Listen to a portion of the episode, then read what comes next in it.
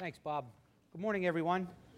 It's cool when we do communion, the different facets. Thanks, Benjamin. We can focus on the cross.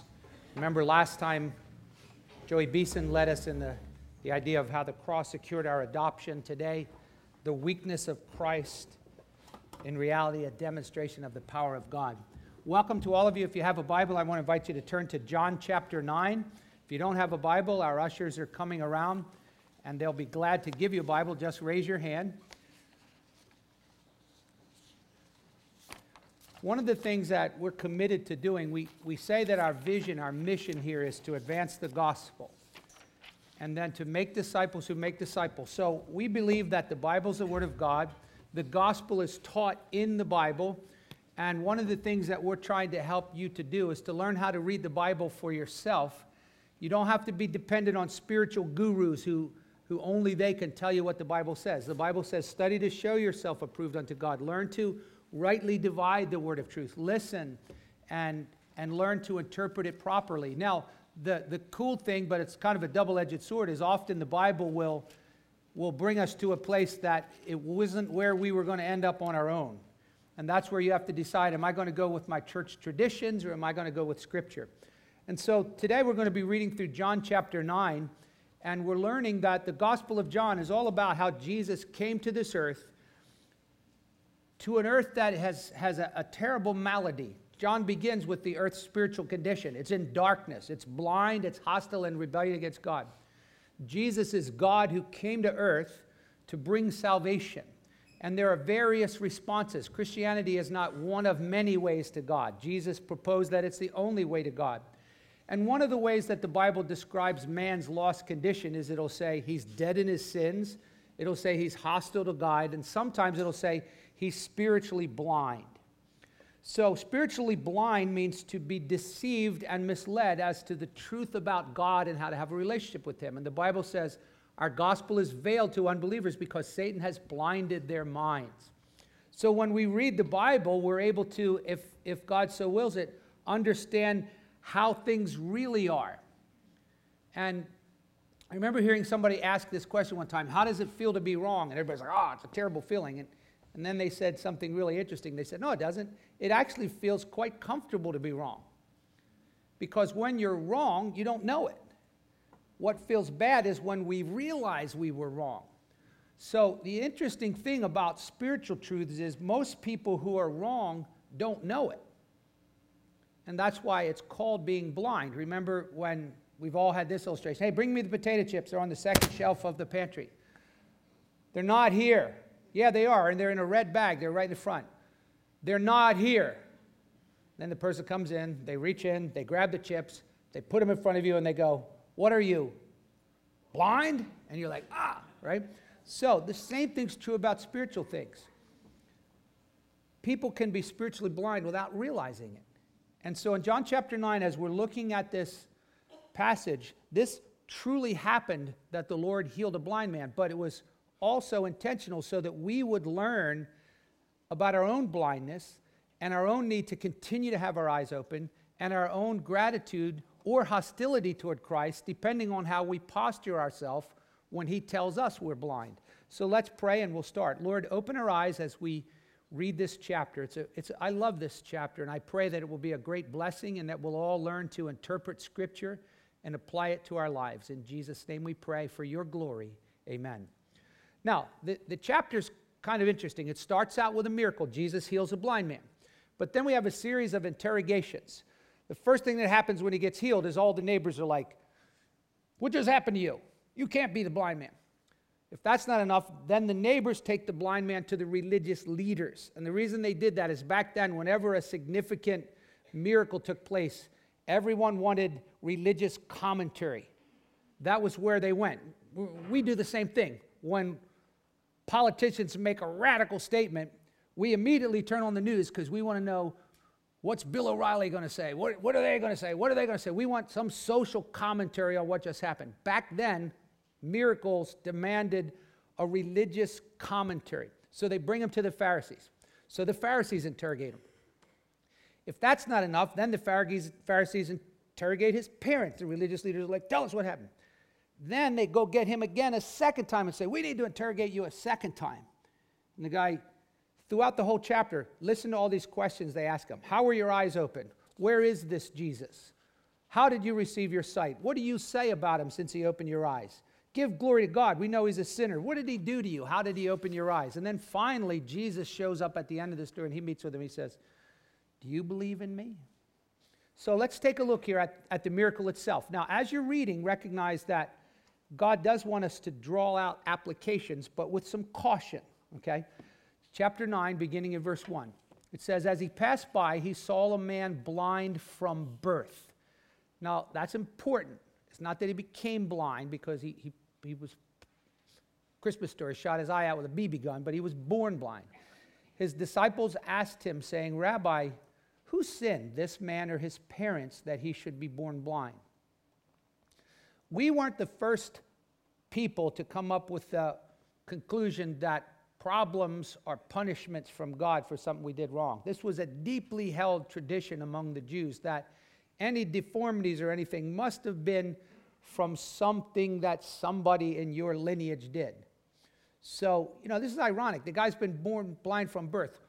Did he do something wrong? Like what? Kicked his mother in the womb?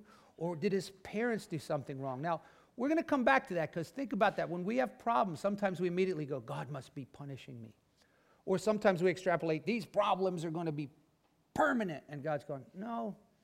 Sometimes they're purposeful platforms for me to work in your life. So Jesus says, look, it wasn't that this man sinned nor his parents. The reason he was born blind is in order that the works of God might be displayed in him It's a really interesting way to look at problems. That maybe this is going on in my life because God is going to glorify himself. He's going to do something here. It's much like later in the book when, when Lazarus is sick and he dies, and Jesus says, This happened for the glory of God. So notice that Jesus brings out an urgency to, to advancing the gospel. He goes, Fellas, listen, we need to work the works of God while it's still day. Work the works of him who sent me. God sent me into the world, and we must do his work. Night is coming when no man can work. While I'm in the world, I'm the light of the world. And so Jesus sort of advances this urgency to us, and it's kind of ironic that two things. He says, Him who sent me. He goes, We got to work, but he sent me. And then he goes, I'm the light. But as you progress through the life of Jesus, he's going to say this As the Father sent me, now I'm sending you.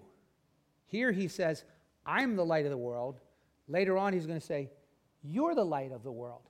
So, this is the idea of what God's doing in our lives as he forgives us and brings us to himself, starts to make us like Jesus. We get this urgency that, hey, I'm not just down here f- to have fun, I'm here to be sent by God. I'm here to be a light just like Jesus was. So, let's, let's look at how Jesus heals him. When he had said this, he spat on the ground. He made clay of the spittle. He applied the clay to his eyes, and he said to him, Go wash in the pool of Siloam, which is translated sent. So he went away and washed, and he came back seeing. Now, again, I, I want you to learn how to read the Bible. We need to ask questions like, why did Jesus do it this way? Remember with blind Bartimaeus, Jesus says, What can I do for you? He goes, If you're willing, I, you could make me see. And Jesus goes, I'm willing, see. Boom, and the guy can see. So why would this guy, would he, would he take his saliva and make a muddy paste and put it on his eyes? Now we want to be careful here because just because somebody from a pulpit says, this is why, you want to go, okay, is this something we can conclude with, with great certainty? No, the Bible doesn't tell us for sure. So, in, in the history of the church, many of the church fathers looked back to Genesis 2 and said there must be a connection to the original creation when God formed man out of the clay. Or perhaps um, there was a tradition at that time that the father's saliva had healing properties and that they did rub saliva on, on people's eyes. Others have suggested that no, Jesus wants to heighten the reality of just how dark and blind we really are. So it's like a blind man putting a mask on. It's like with clay, now he's really blind. Kind of like when Elijah said, Hey, I'm not just going to call fire down from heaven. I'm going to pour water on this sacrifice, and God's still going to light it on fire. So it might be just to heighten the healing. But at the end of the day, we can't know for sure. So here's an example. Be careful when people go to extremes. Like, this is what it means. Just go, okay, there's something perhaps alluded to spiritually. And then, why did he ask him to wash? Well, I think I could, with a little more confidence, say, probably to illustrate that salvation does involve a spiritual washing. It's not the first time we've seen this water and washing. John chapter 3, you must be born of water. And we suggested that that was from Ezekiel 35. God said, I will sprinkle water on you and cleanse you and put my spirit in you. So we can remember, hey, I've been washed. We just sang about being washed. We just celebrated communion. Interview number one the neighbors. Now remember, these neighbors saw this guy every day. This is what you did back then. Blind people, you would lay them at the gate where the religious people would give their charity and they would help blind people. So one day he comes walking by, he's like, hey, how you doing? Nice outfit you have on. They're like, what? The neighbors were saying, isn't this the one who used to sit and beg? Meaning, isn't this the blind man? And others were saying, yeah, Tim." Still others were saying, no, it's his doppelganger. Look at verse 9. If somebody looks like him, can't be him, he's blind, right? Now imagine this guy, he, he, I like this. Verse, verse 9, he's gone, solo Marco Polo. Solo Marco Polo. If you've seen the Geico commercial, he goes, It is me. I'm the one. I'm the one. Imagine how frustrated they are. Like, oh, it can't be you because you're blind. It's me. Right? He's giving his testimony. So they said to him, Well, well how were your eyes open? now, think back to the guy that Jesus healed in John chapter 5, the lame man. When they said, Who healed you? He goes, I don't know. And I'm going, Why that ungrateful thug? This guy, he goes, I'll tell you exactly who it was Jesus. He made clay, he anointed my eyes. He said to me, Go wash in Siloam. So I went away and washed, and I received my sight. And they said to him, Where is he? Notice he says, I don't know. And there's going to be this word, word this play on that phrase. He's going to keep going, I don't know. And the Pharisees keep going, We know. And God's going to go, No, it's quite the opposite. How would I know? Last time I saw him, I was blind because I didn't see him. He put mud on my eyes and I walked away, and who knows where he is now. Well, it's time to get a social commentary from the religious guys. So, verse 13, they brought him to the Pharisees. They're like, Come with us. So now he's in front of the religious leaders. You know, they've got their robes on. And John says it was a Sabbath day when Jesus made the clay and opened his eyes, which in our mind we'd go, Hey, praise the Lord. What a great day to heal him. But for the Pharisees, that's like, This proves how wicked he is. You don't do that on the Sabbath. So he's definitely a sinner. And so the Pharisees asked him, verse 15, How did you receive your sight? He applied clay to my eyes, and I washed, and I see. Now the Pharisees give their initial opinion. They're going to have the press conference. All the reporters are asking, Here's our conclusion, verse 16. This man is not from God because he doesn't keep the Sabbath. Now, there's some truth to that. I want you to remember this. In the Old Testament, in the book of Deuteronomy, God said, If a prophet does a miracle in my name, but then he leads the people astray, he's not from me. So there will be situations where people can do something miraculous, but they're not from God. It always needs to be tested by Scripture. We're warned that in the last days, the Antichrist will have the ability to do miraculous signs, and most of the world will follow him. So we always need to test these miraculous things with the word. So they were right in that sense. Where they were wrong is they're going, he can't be from God that he's breaking the Sabbath. And Jesus is like, we already discussed this. I'm not breaking the Sabbath. But others were also right. They said, how can a man who's a sinner perform such signs? They're going, listen, from what I know, God works through godly people, not wicked people. And so there was a division among them. And this is where John's constantly causing us to go, Where are you in this? You're like, Oh, I'm in the middle, right? No, you can't be in the middle. You're either for him or against him. So notice the guy's initial conclusion. They said, All right, what do you say? So they turn the mic on him. What do you think? And the blind man goes, um, I don't know. I, I think he's a prophet. Because you know, blind man had heard stories of Elijah and people who could heal people. Now, again, notice his eyes are ever widening. He's he's progressing in his understanding of Jesus. And this is often how people come into a relationship from Jesus, with Jesus. They're reading the Bible, and then all of a sudden, you know, you're just start, start to go, wait a minute. Wow, all these little stories that I heard about, this is real, right? So much like the Samaritan woman, he's growing in grace. The Samaritan woman, when Jesus says, Yeah, I, I know you have five husbands. When you have not your husband, she's like, You must be a prophet. So, in the same way, as Christians, we don't just get the whole thing. Our eyes are progressively growing in the grace and knowledge of Christ as we come to love Him and trust Him. Well, at this point, the Pharisees are, are, are this is just ridiculous. He, he, he's a liar. He can't be blind. Go get his parents. So now we see another interview, verse 18. The Jews therefore didn't believe it of him that he had been blind and had received sight until they called the parents. Here come the parents stumbling in, like, hey, I'm in the middle of cooking. What's, what's the issue here? Right? And they said, Hey, is this here boy your son? Verse 19. He says he was born blind. How does he now see? Now, did you ever watch a kid misbehave and, and, and go, I really want to spank the parents right now? When I read this story, I want to spank these parents. And here's why they threw their son under the bus. They threw their son under the bus. Look at verse 20. Surely by now their son had told them this all didn't take place in a two second. So their son told, hey, this guy named Jesus, he healed me. So notice how careful they are with their words because they're worried about what the religious leaders will think. Verse 20. Well, we know it's our son and that he was born blind, but how he sees, we don't know. Who opened his eyes? We don't know. Now that's where I want to spank them. I go, You do so know. And you're like, Oh, Pastor Tom, you're reading into the Bible. No, I'm not.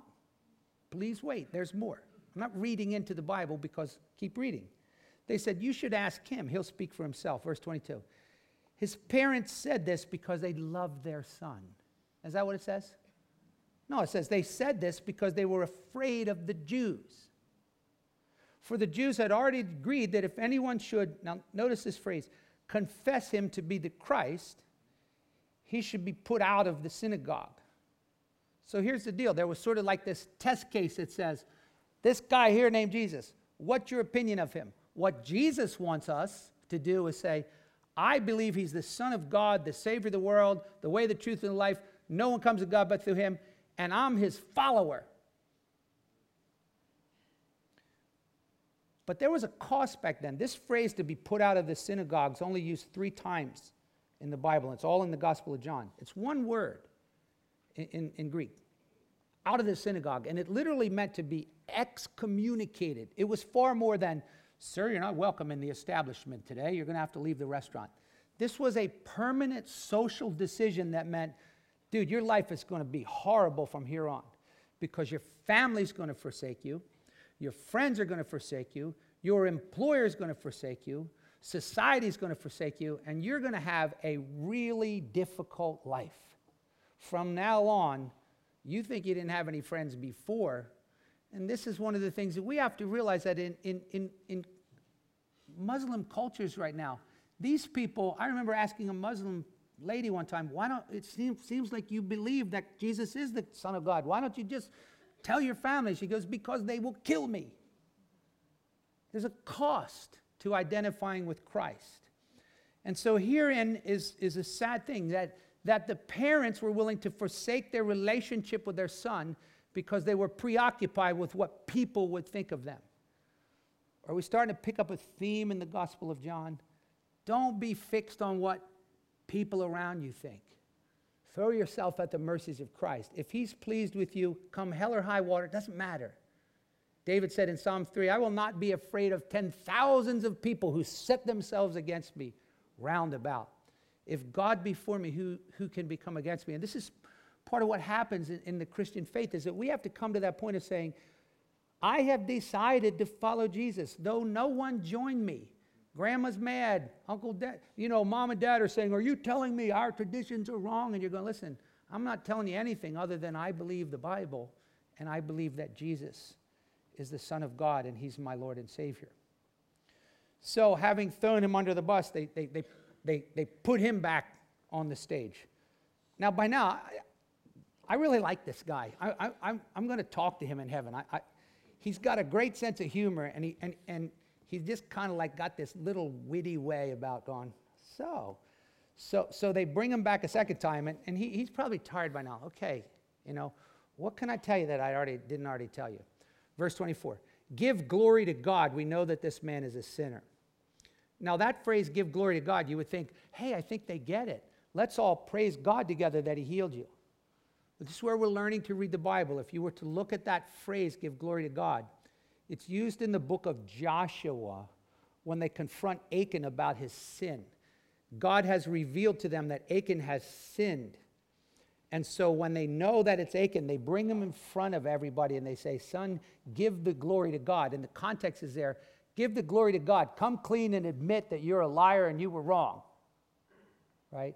So they're not, they're not trying to praise God. They're going, We want you to change your views here and admit that you're a liar and, and call Jesus a sinner. Now, now, look at the guy's answer. He goes, Well, you know, whether he's a sinner, I don't know about that. But one thing I do know I was blind, but now I see. You know, Dolly Parton's not the first person who sung that song, right? I was blind, but now I see. And here's an example of someone who decisively chooses to side with Jesus and develops a personal witness. People are like, I don't have a testimony. Yeah, you do. I was blind, but now I see. And whether it was, you know, some of you are so spiritual, you were four years old and you were reading Francis Schaeffer, Escape from Reason, and you're going, the plausible arguments of the resurrection have convinced me I was blind, but now I see. But most of us sorry souls were just walking through life blind, and then all of a sudden somebody shared the gospel with us. And we're like, I get it. Right? So they said to him, What did he do to you? How did, how did he open your eyes? Now, is it me? Or are we getting repetitive here? And this is where I think the guy's funny. He, he's kind of like, Did you just ask me that again? Look at his answer. This is where I think he's kind of funny. Now, again, this is where you're reading the Bible. Sometimes it's helpful to read it out loud and try to think of his intonations. He says, I told you already. you didn't listen. Why do you want to hear it again? You too don't want to be his disciples, do you? I just kind of, I kind of feel like a little, but now this took guts. His parents were like, ooh, we don't know. And he's like, uh, you want to follow him with me? I'm like, I like this guy. Now, notice, they reviled him. In fact, Donald Carson said this about him. They said, or about the, the, the, leaders, the impertinence of this untrained member of the common herd. This little moron, who does he think he is? So it says they reviled him. You are his disciple, but we're disciples of Moses, right? Now, frankly, I would love for people to say that about me, wouldn't you? Point to Jesus, point to me, and say, You're his disciple. And I go, Yep. I'll take that as a compliment. What they meant as a, as a criticism, he goes, Yep. And by the way, some of you have to go, Am I willing to make a break with the traditions of my church? Well, I've been taught to be a disciple. You know, we have a long standing tradition. So did they, and it was wrong. And they go, I'm done with man's traditions. I'm gone with the truth of the Bible. So, verse 29, we know God spoke to Moses. We don't know where this man's from. And again, I like this guy. He goes, if he was alive today, he'd say, Well, ain't that something? If he was in the South, he'd say, Ain't that something? Because he goes, Well, here, verse 30, here is an amazing thing. He goes, This is kind of neat, isn't it? We know where he's from, or, you don't know where he's from, but he opened my eyes. And then he says, Guys, this isn't rocket science. We know that God doesn't hear sinners, but if anyone fears God and does his will, he hears them. Since the beginning of time, it's never been heard that anyone opened the eyes of a blind man. Way I see it, fellas, if he weren't from God, he couldn't do this. Do you ever get in a discussion with someone where you have presented something that's pretty clear, you know? I mean, there's not much they can say, right? I mean, the evidence demands a verdict. What do people sometimes do? They go, it's like when you know you lost in checkers when you're four years old. You, you don't go, that was a brilliant move, right? Or, or, or as you get a little older, you're playing your kid in chess, you know, and you put him in checkmate, and you're like, yeah! And you're like, he's only four, right? And so he flips the table over. He's like, This is stupid. I think that's what they just did. They don't know what else to say. They're busted. He just made a great point. So look what they do. Oh, you were entirely born in your sins. Can you teach us? You're out of here, right? Now I want you to picture this poor blind man. He just got the social boot. And this is a big deal. I imagine he went home and said, Hi, mom and dad. They go, Don't call us mom and dad. Well, I'm going to be going to my room. You don't have a room here anymore. Well, fine, I'll go to my friends. Barry, Barry, it's me. We're done. He checks his Facebook. Delete, delete, delete. Unfriend, unfriend, unfriend. Well, at least I got my boss. Here's your pink slip. I mean, this guy had a lot to lose, right? And I can imagine as he wrestled with this, he was pretty beat up, right? This is what I love about Jesus. He goes after beat up people. He says, I didn't come to call the righteous. He loves to go after the broken, the confused, the disillusioned, the weak, the hurting. Notice carefully verse 35. Jesus heard that he put out in finding him. You know, the guy's walking down the sidewalk, he's got his, he's working his Neil Diamond. I've been walking these streets so long singing my same sad song. And Jesus comes up to him and says, Hey, now remember, he's never seen Jesus. So Jesus says, Hey, I got a question for you, son. Do you believe in the Son of Man? Now, that's interesting that he used the phrase Son of Man, because that's not normal in the Gospel of John. Again, as you're learning to read the Bible, you go, Is that word Son of Man used elsewhere? And if you went to the Old Testament, the phrase Son of Man is a very famous passage in Daniel chapter 7 where Daniel has a vision. And in that vision, he sees God sitting on his throne. He's called the Ancient of Days. But it says, I saw one like the Son of Man come and stand before him, and judgment was given to him. And you're like, this Son of Man, he, he's pretty important. And, and so, as, as as people read the Old Testament, they began to realize that another term for the, the Christ, the Messiah, the one who would come to save us, is the Son of Man. Right? So, so Jesus meets up with this sad, beat up guy, going, What am I going to do now? And he says, Do you believe in the, in the Son of Man? Do you believe in the Messiah who's going to judge the world? Guy says, Who is he, Lord, that I may believe in him? And Jesus goes, Solo Marco Polo. You have both seen him, and he's the one talking with you. It's kind of like some of you are going, What's this like? It's like undercover boss. What? Yes, I am the Messiah. I'm God.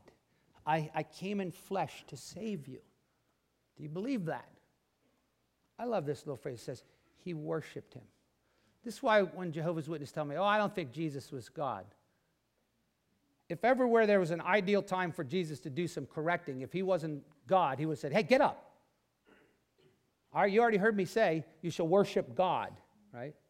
But what does Jesus do? He welcomes, he accepts this prostration and worship. Why? Because that's the proper way to view Christ with worship and faith and surrender. You are the Lord.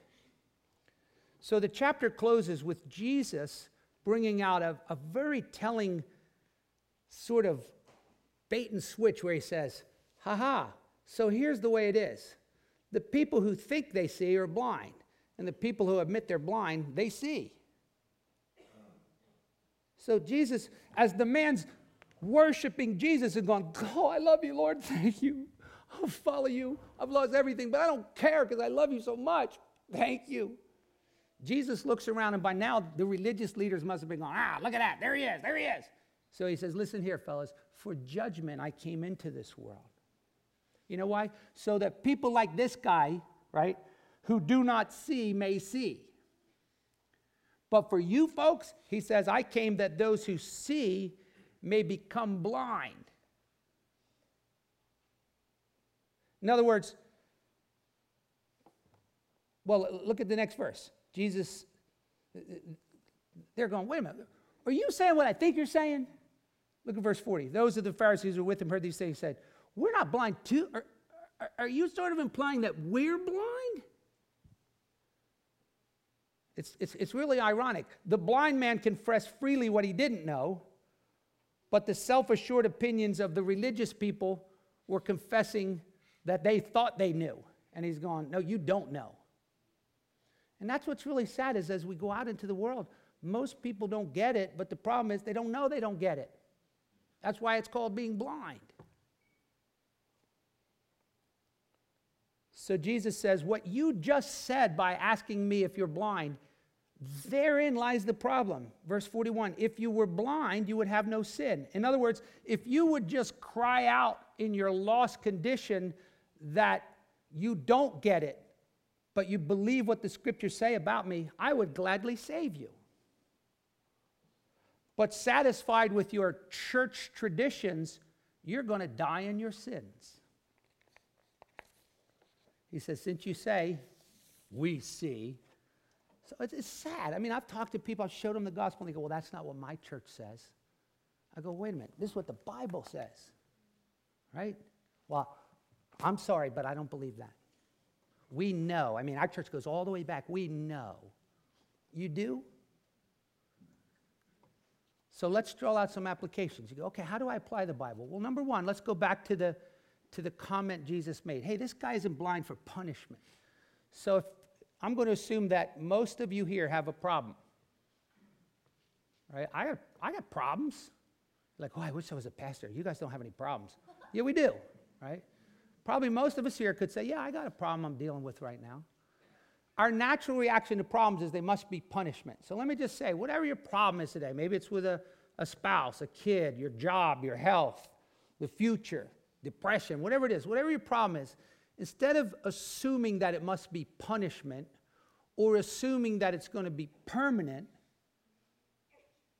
we don't know whether that's the case, but we do know this that it's purposeful and it's a platform for God to work. Jesus says, it wasn't because he sinned, this is so that God can work. And that's, that's a great way to go, okay, God, I don't like this, but you're going to be glorified through it. And I'm going to try to trust you, and I'm going to pray for wisdom and faith to accept those things that I can't change. And I want you to be glorified through me, Lord. So there's a good application. I'm going to surrender our problems to Christ. Number two, Jesus says, hey, we got to work the works of him who sent us while it's day. There's an urgency to advancing the gospel. See, the Lord could come today, and that's it. Game's over. The only reason he hasn't come, the Bible says he's not slow about his coming, but he's patient, not willing for any to perish, but for men to come to repentance. Each day that he extends history, one more page on the calendar is purposeful because he's not willing for people to perish. So, what are we doing running around wasting our lives with silly stuff when there's an urgency to the gospel. Some of you aren't even in the game yet. Jesus goes, We must work. If you're a Christian, we work for Christ. The church is not just a place for you to come and be a consumer at the buffet center. I hope that that sign up sheet for who's going to help set up will be like, okay, we got enough. Not like, well, surely they're not expecting me to do that. I put my money on the plate. I mean, we're Christians. There's an urgency and a privilege to change our priorities and work for the Lord. Third, as you read this story, it's just a great chance to step back and go, I want to rejoice at these spiritual reminders of my own salvation. I was blind, but the Lord Jesus opened my eyes. So when I sing it, I can sing it like I mean it. I was lost, but now I'm found. And I want to remember this that many times as I read the Bible, I learned something new, or the Lord goes, Oh, you didn't see it right there. This phrase really struck me. It says, After he washed, he came back seeing. Right? Have you ever come home from church and you're like, Hey, I saw something different now? Or you're reading your Bible and you come out and you're just different. Why? Because you came back seeing. God is always using his word as a lamp to our feet, a light to our path, to lead us deeper into the truth. A couple other things, real quick. Just as the Father sent Jesus to be lights in the world, He goes, Now I'm sending you. So as you go home today and as you're at work, the Bible says, Don't grumble and complain, but recognize you're living in a crooked and perverse generation, and you and I can shine as lights in the world. Our attitudes, our conversations, our invitations to others to talk about Christ. These are opportunities to shine as a light. And then, lastly, some of you perhaps are steeped in church traditions, and that's what's blinding you. Others are you are steeped in human speculations. I'm an atheist because of my great intellect, and I've examined everything, and so I don't believe the Bible. Can I tell you this? If you're steeped in your church traditions or you're steeped in your human speculations, now you just encountered God's revelation, and you have a choice to make. Will you be like the Pharisees and say, I'm not blind, I don't believe that? Or will you be like the blind man? Will you believe in the Lord Jesus with all your heart? And if you do, are you going to go, but I ain't telling nobody. I'll just witness by my life. Or will you come shouting hallelujah down the aisle going, Praise Jesus? Where's the baptism pool? I want to confess with my mouth that Jesus is Lord. And I believe in my heart. See, there's this fence called fear. And at some point, you got to get over that fence of fear and go, I believe, Lord, and I don't care what people think anymore. I want you to forgive me and I want to follow you. Maybe that's you this morning. I don't invite you. We don't have time to do an invitation this morning. Somebody said to me the other week, Boy, I, I wanted to come forward so bad and, and just tell people that I believe. We'll do it another time. It doesn't mean you're not saved. But maybe this morning, someone who brought you, you'll tell them, I do want to be saved. I do believe. Or maybe you say, I, I, think I, I think I'm saved, but I sure haven't been following him, and I want to follow him.